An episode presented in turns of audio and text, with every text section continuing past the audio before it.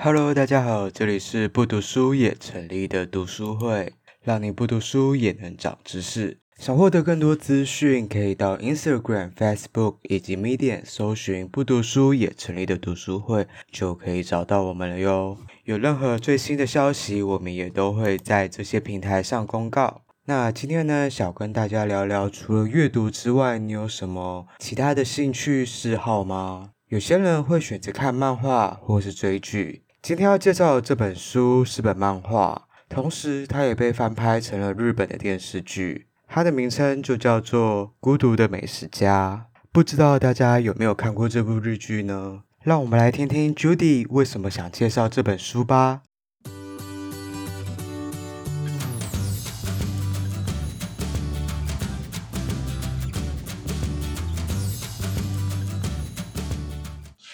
我今天要介绍的是《孤独的美食家》，就是漫画跟对对五郎漫画跟电视剧，就是每一集电视剧它都短短短短，大概二十五分钟左右而已，我就觉得还蛮疗愈。因为我现在没有办法看太长的东西，就会觉得很想玩手机。我已经就是那个叫什么呢？被手机控制我人生，对，我被制约。然后反正它就短短的，我就觉得还就是可能睡前或什么时候看一下，还蛮开心的。然后它的漫画是。一九九四年到一九九六年有连载，然后接下来是二零零八到二零一五，可是它的就是全单集好像只有出两册而已。然后电视剧是从二零一二年开始拍，到现在好像已经第八季了，所以他在日本应该算是其实还蛮红的，就才能这样一直拍下去。然后他的故事就是在讲一个年约四十七、四十八岁的杂货贸易商，就是一个他自己是开有点像个人工作室的一个老板，他叫井之头五郎。那因为他就是常常必须到日本的各地去拜访客户，然后他就会利用他出差的过程，就是在日本各地到处吃美食。然后他就是吃美食的时候，他不会先找好店家，他常常就是电视剧跟漫画套路都是这样，他可能就是一开始先讲说他去拜访了什么客户，然后稍微讲一下说发生什么事，然后之后他就会说啊，就工作很累，他肚子超级饿，他就会在那个就是他工作的附近的餐厅找地方吃饭。然后他的习惯就是他不会特别先去网络啊，或者是看书什么找好店家，他就常常就是在附近走来走去，然后他就会说他要听从自己的胃来决定说他要吃什么东西。然后就是反正我觉得还蛮有趣的，就是因为他在寻找就是他想要吃什么的过程的时候，就很像是一个有点。自己小小的旅行，这样他就是发现一些很有趣的老店啊，或者是一些很有味道的店，然后他可能也会跟当地的居民闲聊看看，这样就有点像自己的个人小旅行。然后在吃饭的时候，就他我觉得很特别，是他不是像可能什么很多日本的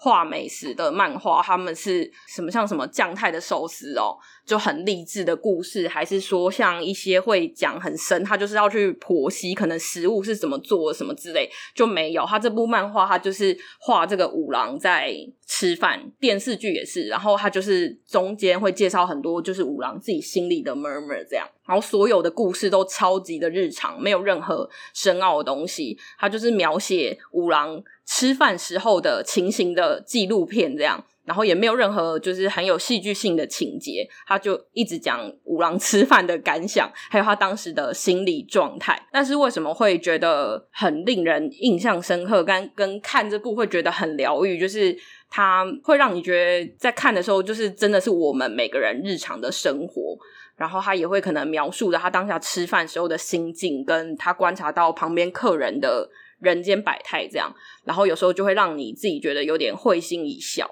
就是以电视剧为例的话，有一集我还蛮印象深刻，是他就五郎，他就是工作完，然后去了有一间类似像中华料理食堂的地方吃饭。然后因为那时候是中午，然后可是那间店可能就是那种平价料理，所以里面都是比较像那种做工地的大叔之类的。然后他们可能中午就在那吃饭，然后从中午就开始喝酒聊天。然后五郎那时候坐下来后，隔壁的大叔就很热情的想要请五郎喝酒，可五郎他是一个完全滴酒不沾的人，里面没有说为什么不喝酒，但反正他就是一滴酒都不能喝那样，然后他就拒绝了这个。工地的大叔，然后大叔就在旁边大笑说：“哎呀，真可怜，你人生一半以上的乐趣都没有了。”然后反正五郎他那时候就露出很不以为然的表情，然后他就自己在心里默默说：“什么人生的一半？这到底是根据什么判断的？”就他讲这句话，我就就是瞬间有被打到，因为好像就是想到自己也曾经可能取笑过不太会喝酒的朋友，就说：“哎呀，你不会喝酒，就是人生少了很多乐趣。”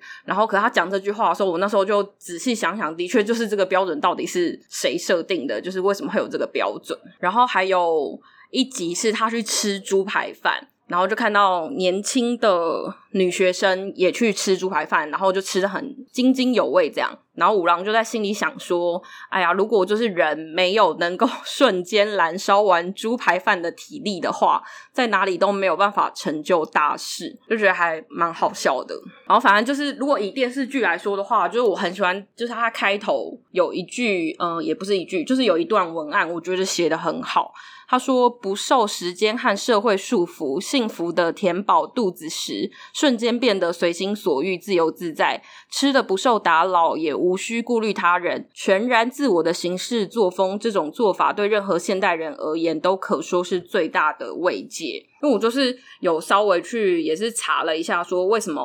可能这部剧或这个漫画在日本会那么的受欢迎。那我自己看为什么会觉得就是感觉还蛮疗愈的。然后我有分析了两点，就第一个就是品尝美食这件事，某种程度我觉得它就是象征了自由，或者是可以说财富自由，因为它就是电视剧和漫画里面，呃，虽然有一点点不同，就电视剧里里面的五郎是那种超级大胃王，然后漫画里面的。是他偶尔就是吃不下，他会剩东西，但是共同点就是，就是五郎只要碰到好吃的东西，他就会毫不犹豫的一直加点，或者是他会点很多，然后就想到好像就是可能学生时期自己可能吃个什么面店啊，就不会点小菜，但现在就可以很随心所欲的，就是狂点小菜之类的。